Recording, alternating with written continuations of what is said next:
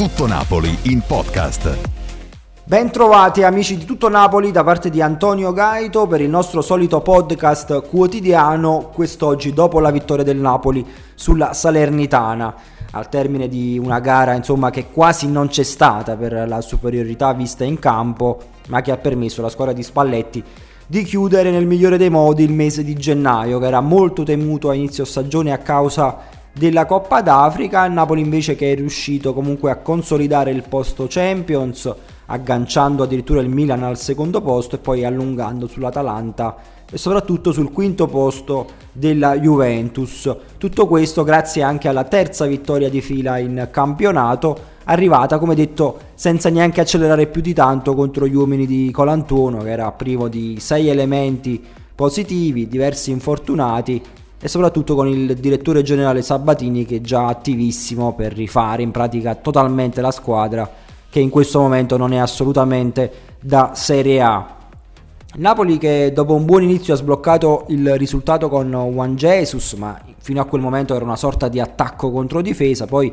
non ha raddoppiato, si è specchiato forse un po' troppo, a quel punto era quasi il 90% il possesso da parte della scuola di Spalletti e sull'unica ripartenza, l'unica sortita offensiva della Salernitana è arrivato l'1-1 di Bonazzoli,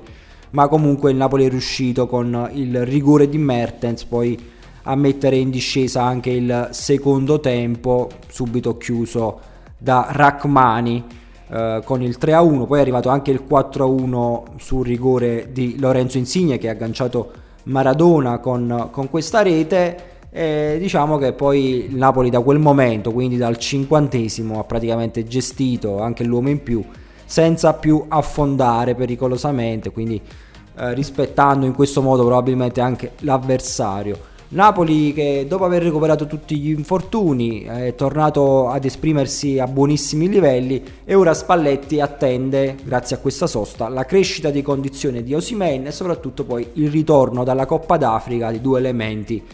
centralissimi, ovvero Koulibaly e Anghissà per poter a quel punto affrontare al meglio la fase cruciale del campionato e poi dell'Europa League col doppio confronto con il Barcellona. Come detto, il Napoli è, è, riuscito ad andare anche oltre le assenze in questo mese di gennaio, che era molto temuto. Eh, I punti paradossalmente sono venuti a mancare invece a fine dicembre a causa di infortuni, poi del Covid, che hanno ridotto il gruppo a 12-13 elementi, ma soprattutto poi l'hanno fatto arrivare veramente spremuto alla fine del Tour de Force. In un caso il Napoli è riuscito a venirne a capo contro il Milan a Milano, affrontando una squadra a sua volta molto in difficoltà, invece contro Empoli e Spezia probabilmente non ha avuto la giusta lucidità offensiva, avendo pochissimi giocatori in attacco per tenere il ritmo per quanto riguarda la fase offensiva. Erano comunque partite che il Napoli poteva quantomeno pareggiare, visti come sono arrivati entrambi i gol per l'Empoli e soprattutto lo Spezia. Per oggi però ci fermiamo qui, l'appuntamento con tutto Napoli in podcast torna domani. Tutto Napoli in podcast.